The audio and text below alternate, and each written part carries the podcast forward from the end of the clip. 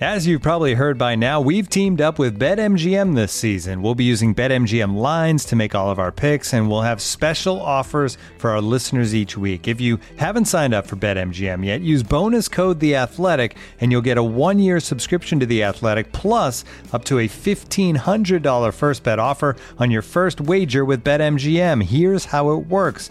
Download the BetMGM app and sign up using bonus code The Athletic. Make your first deposit of at least $10. Place your first bet on any game and claim your voucher for a one-year subscription to The Athletic. See BetMGM.com for terms. U.S. promotional offers not available in D.C., Mississippi, New York, Nevada, Ontario, or Puerto Rico. Gambling problem? Call 1-800-GAMBLER. Available in the U.S. Call 877-8-HOPE-NY or text HOPE-NY 467-369 in New York. Call 1-800-NEXT-STEP in Arizona. 1-800-327-5050 in Massachusetts. 1-800-BETS-OFF in Iowa. 1-800-270-7117 for confidential help in Michigan. 1-800-981-0023 in Puerto Rico. First bet offer for new customers only in partnership with Kansas Crossing Casino and Hotel. Don't forget, if you haven't signed up for BetMGM yet, use bonus code The Athletic, and you'll get a one-year subscription to The Athletic, plus up to a fifteen hundred dollar first bet offer on your first wager.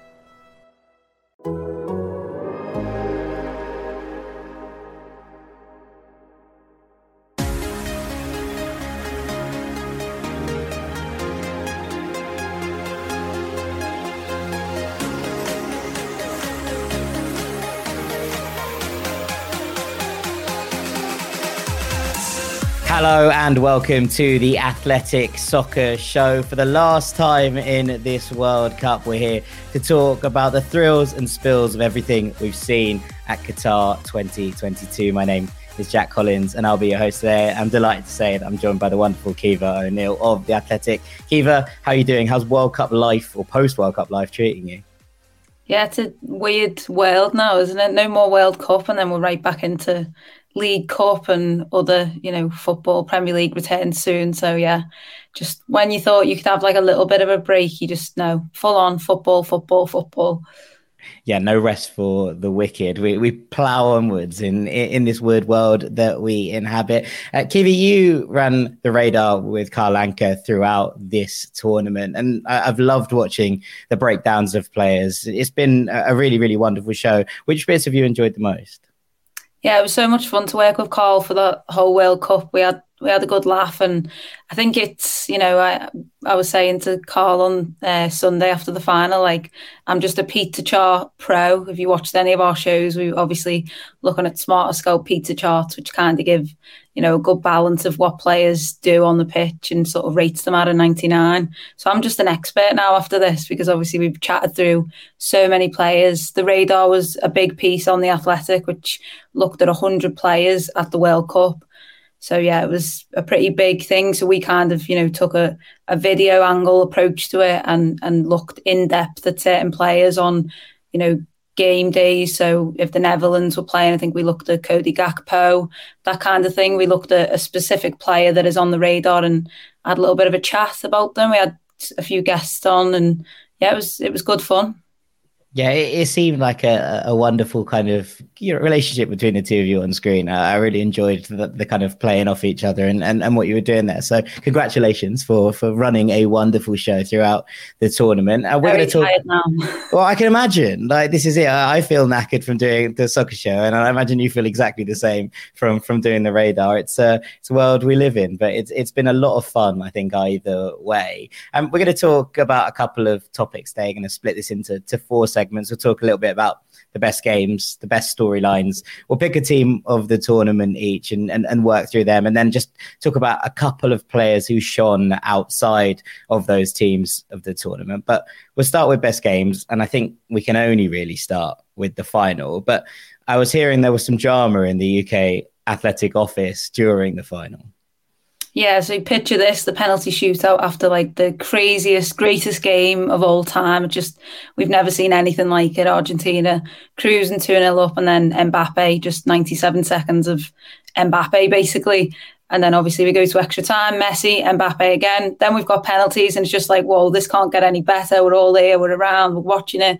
Everyone's, you know, sort of huddled together watching it on the couple of TVs we've got and then the yeah the skybox goes down or says like it's go you know when the tv's like i'm going going for a rest now because it doesn't yeah, look like you're watching mode. me anymore and we were all like no we absolutely are watching you so like everyone kind of like just panicked. People were like jumping up, like, whoa, whoa, everyone's running around. There's about 50 different remotes in the office for some reason.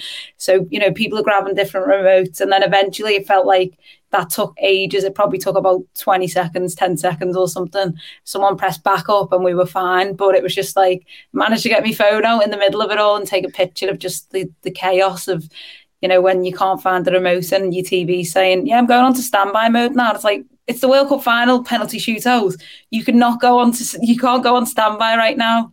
You just can't do it. So yeah, that was oh, that was quite funny because you know it's an adrenaline rush anyway watching that, and that was yeah extra adrenaline on top of it yeah, everybody madly charging around the office. It's one of those you see those you see those pictures in the pubs, but the last place you'd expect it is uh, the Athletic HQ in it London. Happens. It can happen to anyone. It can happen to anyone, indeed. but I mean, look, what a game, and, and it's kind of a funny one to talk about because you know we're discussing it, and if you know if someone had texted you after seventy minutes going, "This is going to be the greatest World Cup final ever," you'd have laughed at them, you'd have scoffed at them because it felt almost too easy for Argentina for, for the first 70 minutes. And obviously, France have kind of done this throughout the tournament, right? They've had these games where they don't seem like they're doing anything and suddenly they spring into life and everything changes all of a sudden.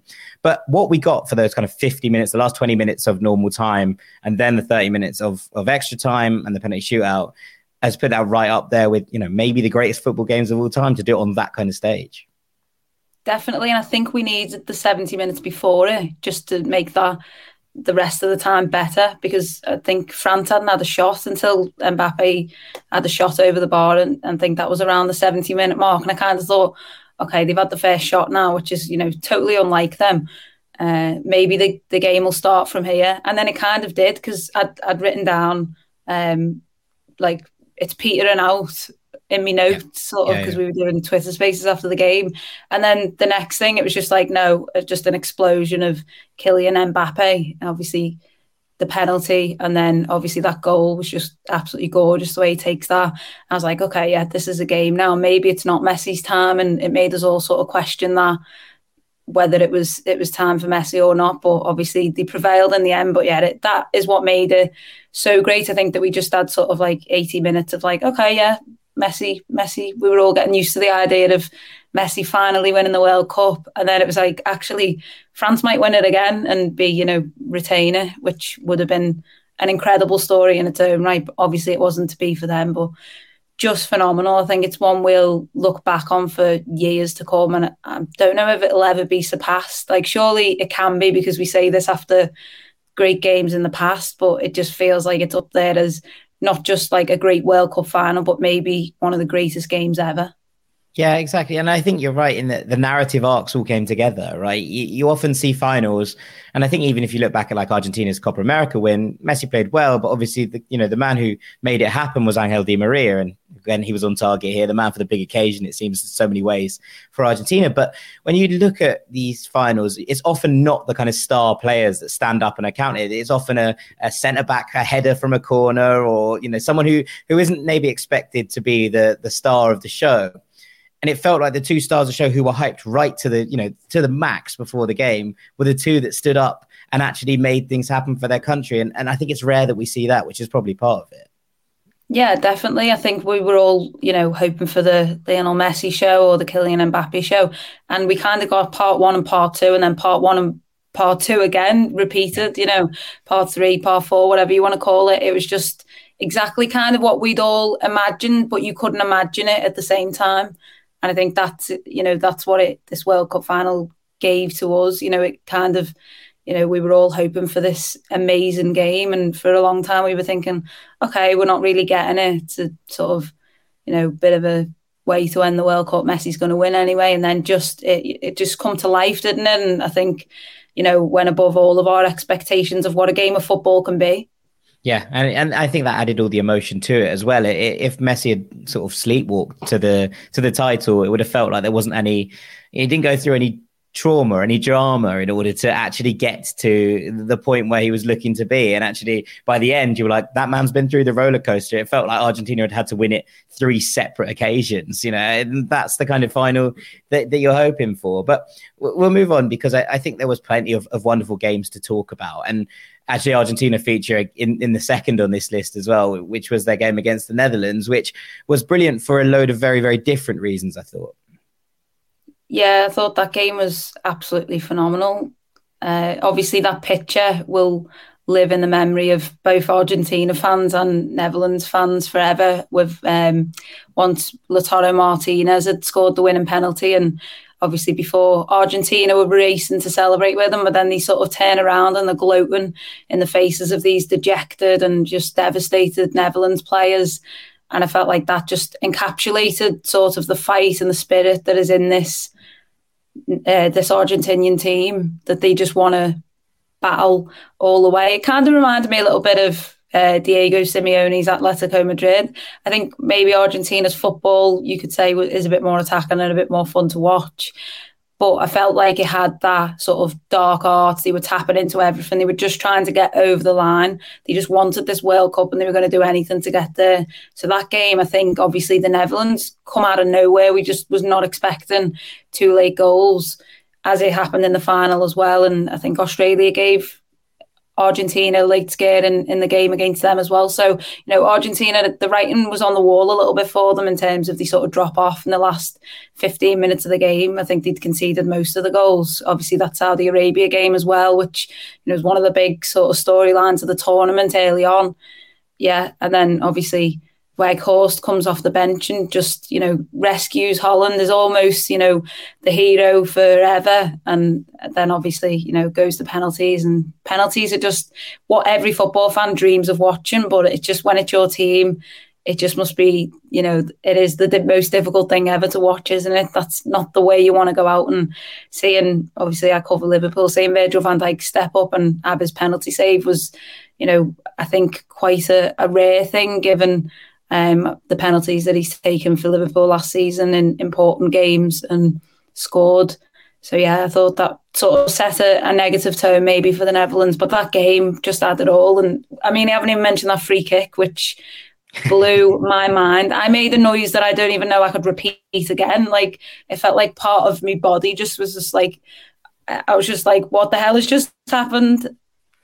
The audacity to try that. I, this is the thing, right? You know, if that goes wrong, forever and ever, people are like, well, that was the worst idea of all time. And, and, now it goes down as one of the great World Cup goals and one of the great World Cup moments. I think not just from this World Cup, but, you know, I think the Netherlands will look back at that and be like, that was a moment.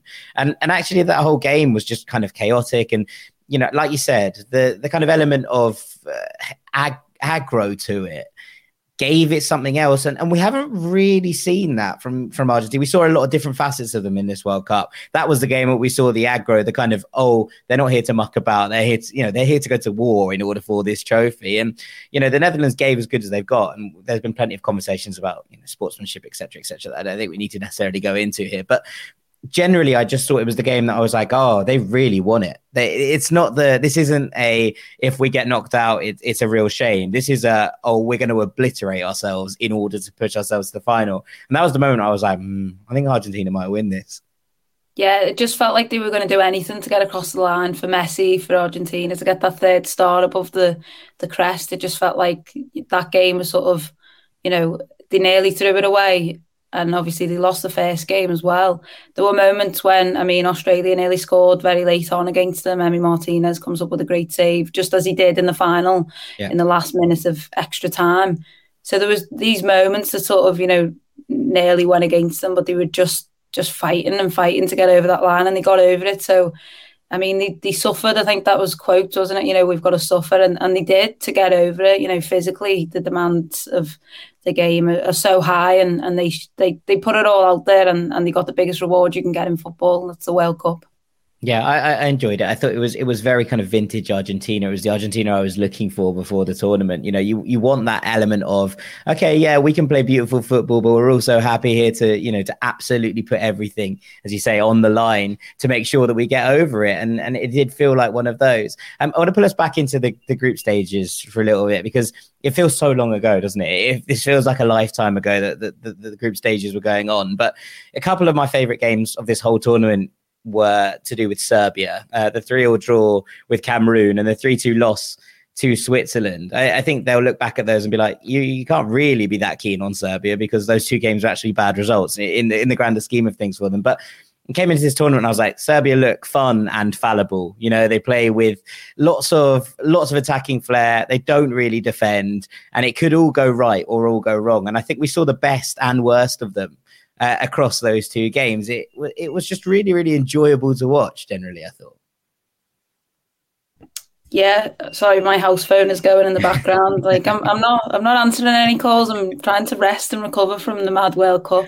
But yeah, Serbia, I thought were quite unlucky actually to to not advance that game against Switzerland. Uh, you know, when you sort of like, there's that many World Cup games, and I was like, I might give this one a miss. And I think the games were on at the same time, was they? Yeah, and yeah. I was like, oh yeah, no, I'll, I'll watch it because uh, you know I always like to keep an eye on Xherdan Shaqiri at World Cups because he always seems to score one of the goals.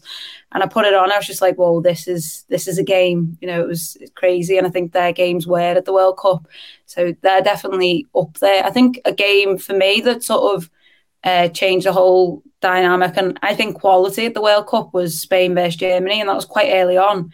It felt like after that game, it was just like everything flipped, and it was like, okay, it's a World Cup now. We can start. We can begin. It felt like there was so much on the line, and then I think you see Argentina, Mexico, similar.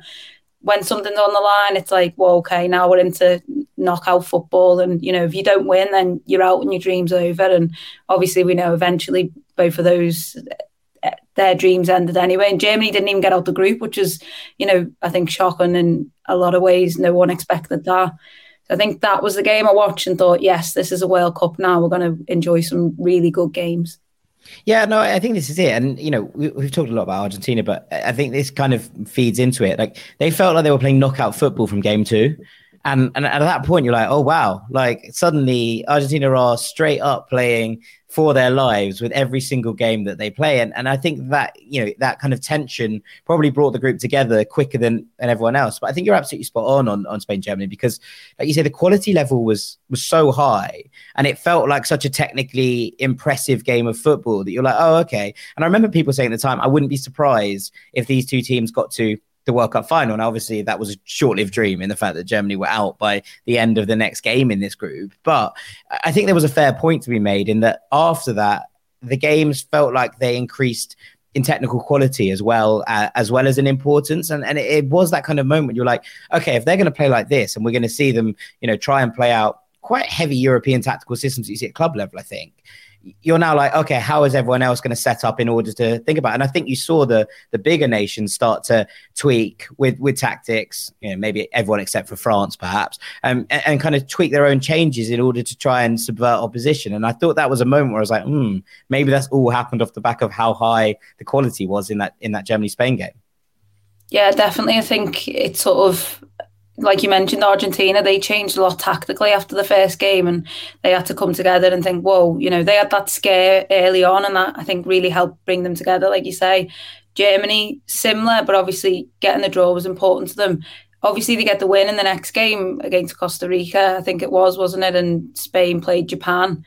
And obviously, the, did the ball go over the line and all that? So it just felt like so many mad things happened in each sort of. I think that round of fixtures, the final group game for most of them were just incredible. There was we were counting yellow cards, I think, to see if Mexico could go through. Uruguay went out on yellow cards similarly. We were just eh, like suspended between time and space and yellow cards. It was it was phenomenal football and you know to watch them sort of play out at the same time and and everything, the drama to unfold. I don't think you you get anything quite like that in in any form of football, but I think you you get it at the World Cup because everything is on the line, and you know when the final whistle blows and it's going towards that, and you know this team's going out, but everything can change. It just it felt like you know just such a an amazing sort of time. I remember watching that in Tifo's offices, and it was just like we were all like looking and being like, "Yeah, if they get another yellow card," and we're like, we're all be- becoming like yellow card fair play experts, and they just need another goal, and then they, you know, doing the maths as the game's going on. I think back to that and think, you know, that was really quite quite fun.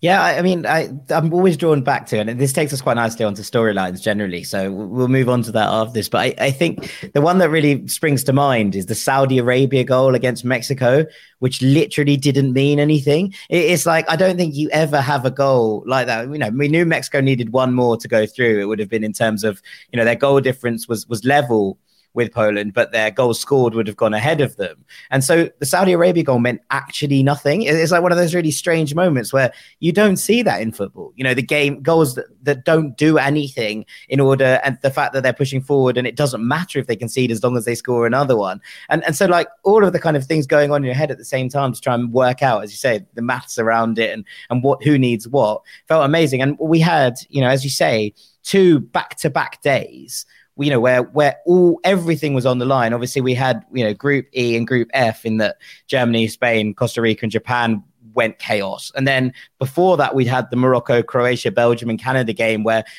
lukaku missed all of those chances but could have put wow, belgium yeah. through and croatia came third.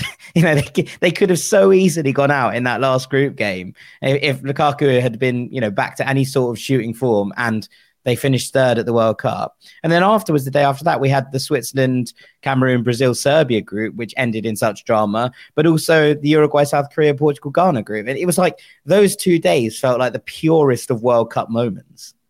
Yeah, it was just amazing. I think when you, you look back on that, and everyone had made these predictions like this team's going to go through, like Belgium are getting out the group, Germany are getting out the group, like all these different teams. There was still hope for Uruguay later on, Mexico.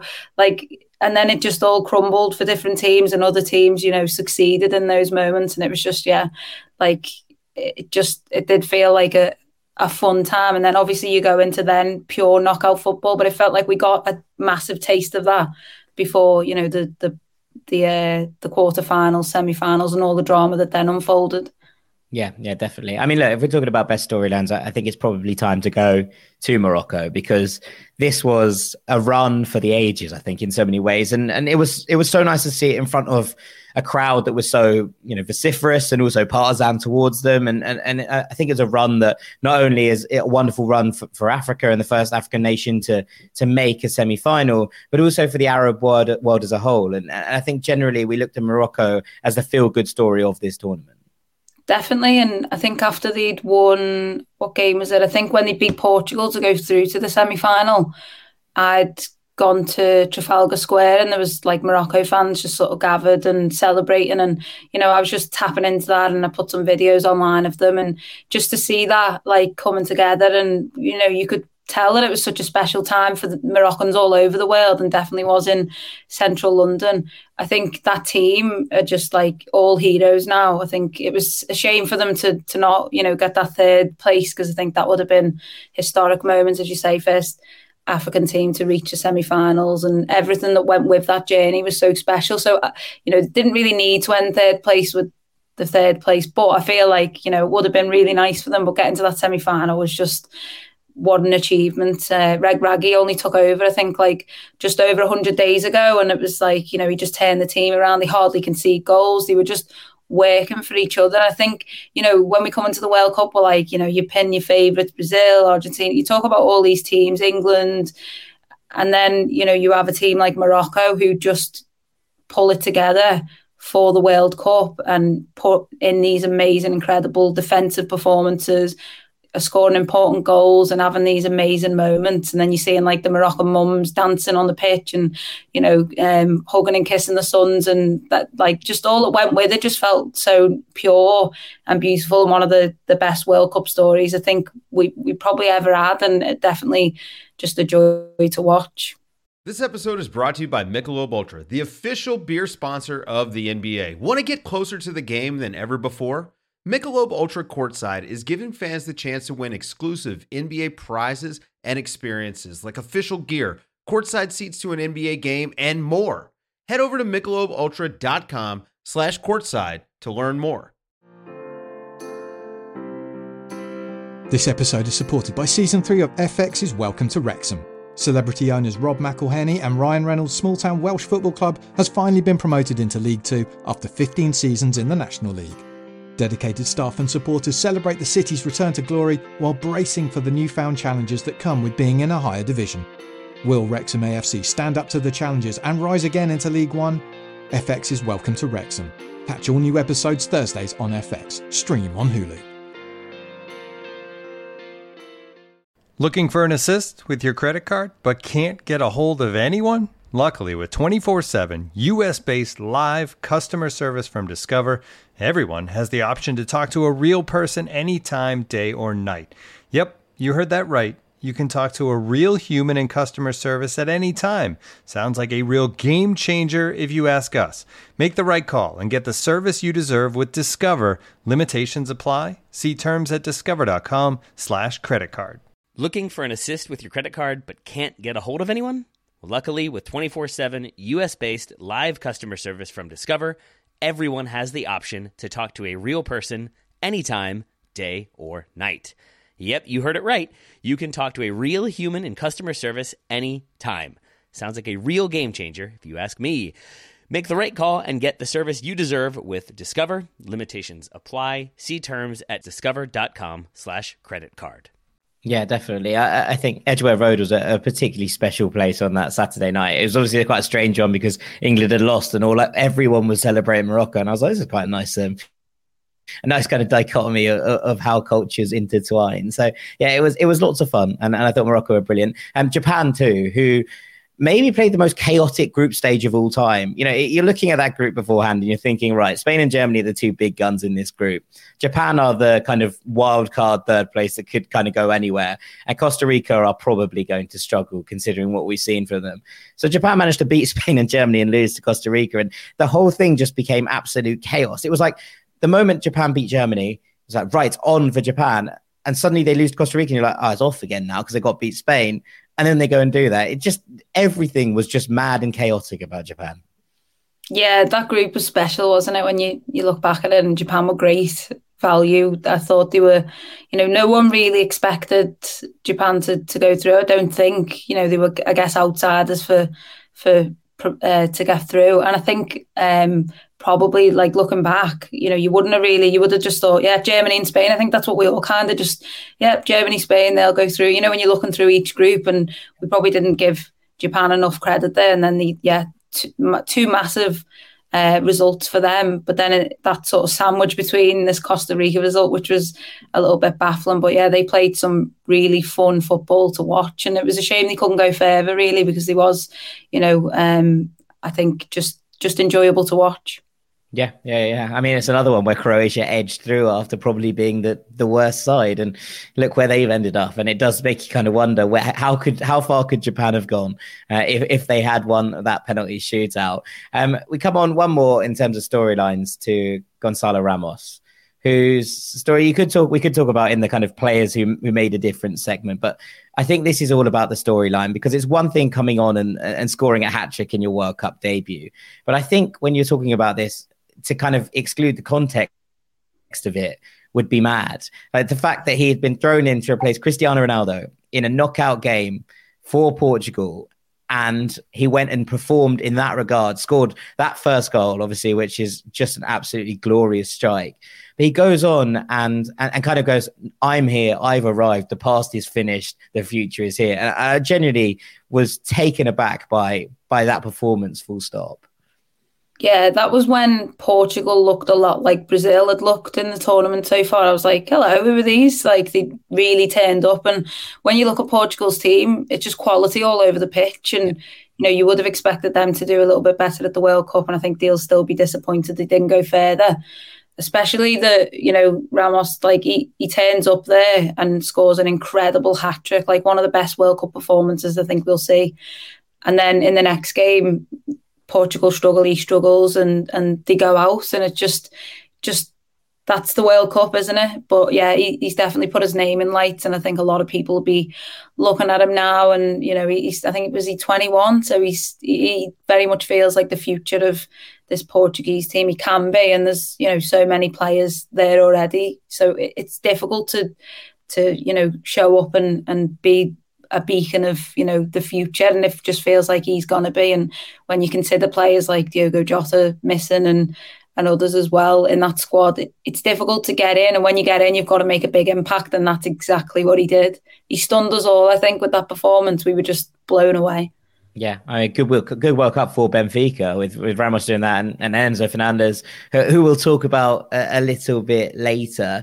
Um, but with that, it's probably time for us to move on to a team of the tournament. Um, who have you gone for, Caoimhe?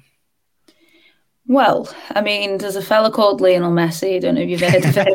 Obviously, he's, he's wearing your armband. Yeah.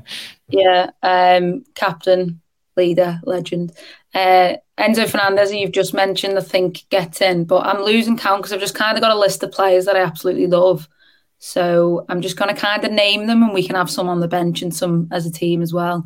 Mbappe, obviously, Griezmann was phenomenal up until the final, and then yeah, Argentina just stifled everything that he'd been good at up until that point, and he just that was it. It was just like that was the end of his tournament, and he just did not look like the player we'd seen throughout. Because he was probably player one of the players of the tournament up to that point.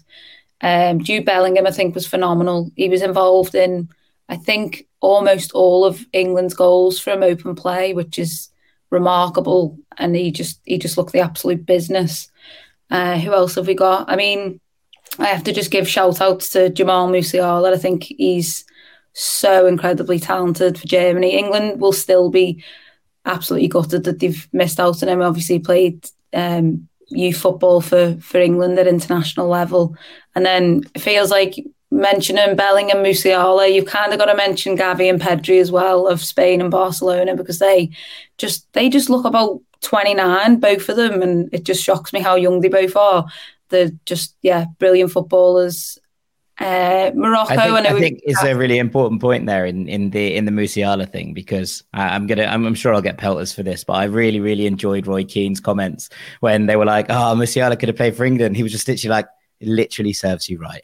It serves you so right. He's like, you've got Rice and Grealish in this side who were both nicked from the Ireland youth ranks. So to have one going from the England youth ranks to the German ones uh, did put a smile on my face. I'll be perfectly honest with you. yeah, that is a good point from Roy Keane. He, he does make them. I think uh, Morocco, I wanted to mention, obviously, you just chatted about them, but Amrabat was just sensational he was everywhere, wasn't he? He was brilliant. Thought Hakimi right back, Mazraoui left back. I think they were like almost the fullbacks of the tournament. I think he stood out. Theo Hernandez for France, I thought had a really good tournament. Uh, Croatia, we have to mention Gvardiol. He was, I thought, magnificent centre back. Yeah. Uh, Luka Modric, and I've mentioned loads of midfielders because I'm kind of obsessed with them. But Luka Modric, what a last dance that was! He just he just ran every show for Croatia, and it just felt like he was. Is he like thirty seven or something now? And he's yeah, just still. He just feels ageless, doesn't he? Just putting in performance after performance. He like you know with like this is his last World Cup, but would it like would it shock any of us if he shows up in uh, three and a half years time? Uh, no, not still it, you know. Um, but yeah, Konate, I thought I've mentioned quite a lot of Liverpool players at field. No, but I thought I think this is a fair shout because I think he came in in difficult circumstances and did brilliantly yeah, in the final, he was absolutely boss. He plays that pass at the end in the last like seconds of the game for the big chance. Uh, I thought he, he'd made a, a good impression of himself for that limited time he was on. The semi final, he was just rock solid defensively. Thought he was brilliant. Obviously, you know he doesn't get picked for the final, and Upamecano I think has a great game. Yeah. In the end, he, he, he was really important for France. Had they won it, they'd be looking back on a few couple of blocks he made were great. Uh, another centre back I'd like to mention.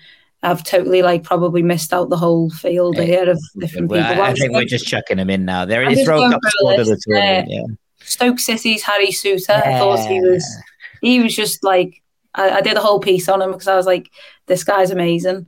Um, yeah, he was he was great at centre back for Australia, just heading everything away pretty much. Like the tallest fella in there that just yeah kept winning headers.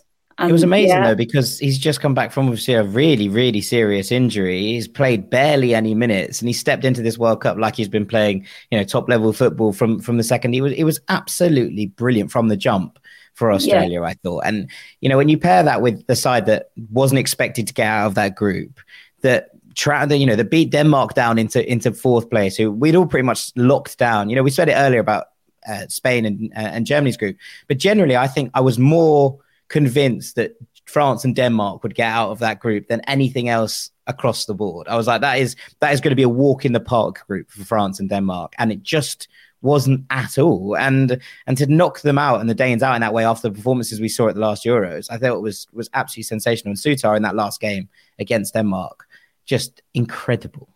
Yeah, amazing. Some really great individual performances this World Cup. And I thought, I feel like goalkeeper wise, you have to just give it to Emi Martinez now because I mean, the goalkeeper that wins the World Cup has to has to be doing bits like we've I think I've mentioned, and I'm just going to keep talking about that save in the last second where he just sticks yeah. his leg out. That was.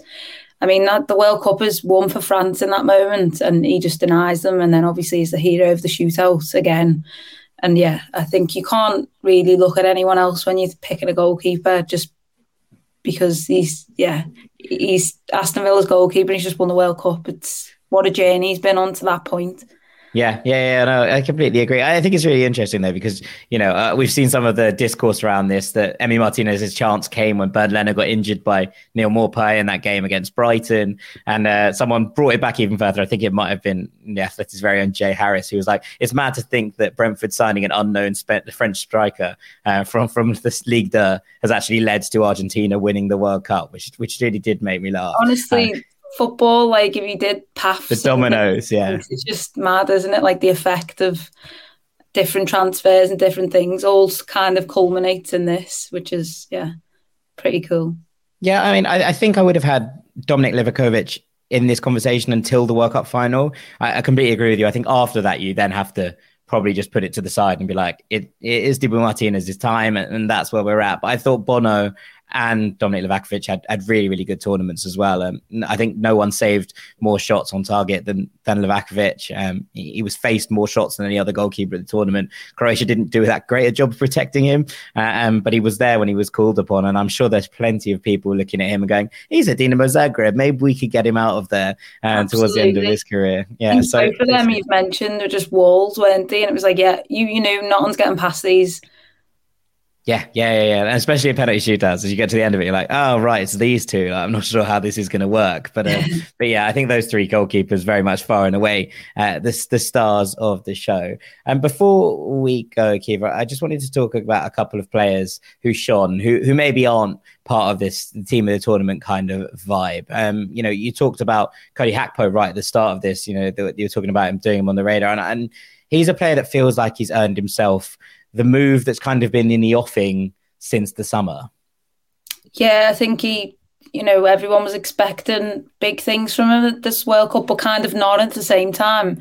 He kind of could have went under the radar and that would have been fine, but he just turned up and is the player that everyone thinks that he is. And, you know, this is why so many big teams are interested in him. Thought he, he had a really good tournament and it had – you know, the Netherlands managed to get past Argentina, he would have been vitally important to them. And, you know, we could, everything could be different now. I'm sure Holland fans will be thinking the exact same, you know, what could have happened had they won that penalty shootout? Could they have, you know, won the World Cup? And if they had, you know, uh, on some other planet, then Cody Gakpo would have been absolutely integral to that. Yeah, yeah, definitely. And, Mohamed Kudus springs to mind. Obviously, Ghana didn't get out of the groups, but he was another one linked with big moves in the summer. Never quite came off for him, but he was integral. He played about five different positions across the course of three games. I, I've been, you know, admiring him from afar for, for quite some time, but I feel like this is the moment he sprung into the the public consciousness. I think a World Cup can like make a player, and it felt like it. That's what happened for Kudus. I, I feel like a lot of players you kind of like you hear about and you don't really get to see unless you know the sign of your club and then you go onto YouTube and look for a compilation of what they've been doing elsewhere. And I think the World Cup's great for that because we're all watching it. And as soon as you see you know a player that you like it's like yeah you know if you have a good performance at a World Cup then everything can change for you, as we know. Like players, there's plenty of them that will be signed on the back of this World Cup, or you know, have been scouted now, or you know, probably a lot of them have already been scouted, and clubs are keeping eyes on them. And you know, they turn up at the World Cup and put in performances. Then you know, that's then leads to probably you know a transfer or whatever. But yeah, I think the World Cup is a great place to you know um, perform and get a lot of a lot of credit and a lot of people watching you. Yeah, yeah, yeah. It feels like Leicester City are about to do a supermarket sweep of, of everyone who was half decent in the World Cup in order to save their season. But we'll see how it pans out. Um, we will move on, but before we do, um, I, I, didn't think US listeners were going to get get away without me uh, giving Tim Ream some well earned praise because Tim Ream came into this side, this US squad, having not been picked for over a year um, and started every game. He's been absolutely phenomenal for Fulham this season in the Premier League. A, real leader on the pitch, has worn the armband uh, in the absence of Tom Cairney. And I think he basically didn't put a foot wrong. And and you look at that and you look at kind of an elder statesman in the dressing room for a very young US team. Um, and the way he speaks, the way he led on the field, and the way he led them off it as well. Um, the comments that he made after it, being like, "Look, you've got to enjoy these experiences. You never know when they're going to come around again. I won't be ready for the next tournament, but you know there will be another a set of players who comes through and gets this opportunity." I just thought he was absolutely sensational, and and I thought it was worth worth praising in, in this segment. I'm a massive Tim Ream fanboy at the best of times, but um, it, it, felt like one of those opportunities that I couldn't let go past uh, without praising him. Akiva, before we finish this off, um, this is the last 32 team World Cup tournament. Obviously, the next one is going to be very, very different in a number of ways. We're going to move up to 48 teams, which I think in, in, in lots of ways is a really good thing. I think there's going to be more representation um, from the AFC, from Asia, from CAF, from Africa. We're going to get a guaranteed team from Oceania, which we haven't had at a World Cup before, which is which is really cool. And and from you know CONCACAF and CONMEBOL, those spaces are going up as well. Europe has got the least amount of gain. I think it's 13 to 16 teams.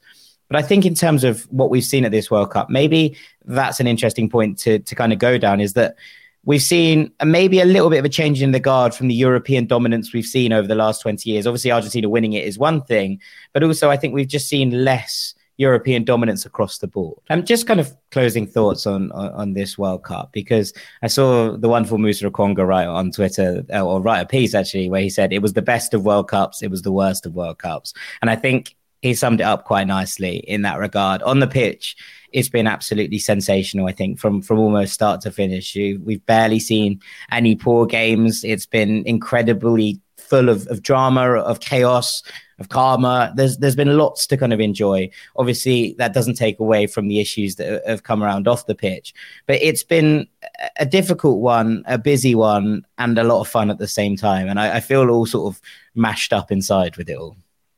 Yeah, and obviously we know it's a controversial World Cup, and it's been important that you know we've been talking about those other stories, just you know, away from the football because we've you know we spoke about the football so much, and that is what we're here to do. But I think it's important we shine a light on you know human rights, workers' rights. Those those issues are important. Obviously, at the start of the tournament, we had the whole One Love armband and LGBTQ plus fans feeling you know not great about that, given you know the the U turn and how sort of you know it was a matter of hours and I think this World Cup has been important for, like I say, shine a light on those issues. And I think that's something we'll continue to do. And people have been doing work and for a long time to do. And that'll continue to happen till 2026. You know, I think it's important that, you know, we don't just talk about the football and we talk about everything. I think, you know, that's that's definitely what we've been doing. Yeah, definitely, definitely. But eh, on terms of, eh, in terms of recording, in terms of talking about the football, it's been a whole lot of fun, and I've absolutely loved doing it here on the Athletic Soccer Show. I think it's probably time for us to finally pull down the curtain on this World Cup. All that's left for me to do is say thank you so much, the wonderful Caoimhe O'Neill, for joining me. Thanks for having me. It's been a real pleasure. Thank you to everybody for listening across the course of this tournament. Thank you to the wonderful Mike Zimmerman, our producer, who has kept this entire operation running throughout the whole of this World Cup. Um, thank you for listening and have a wonderful holiday period if you're celebrating. Take it easy. Thank you.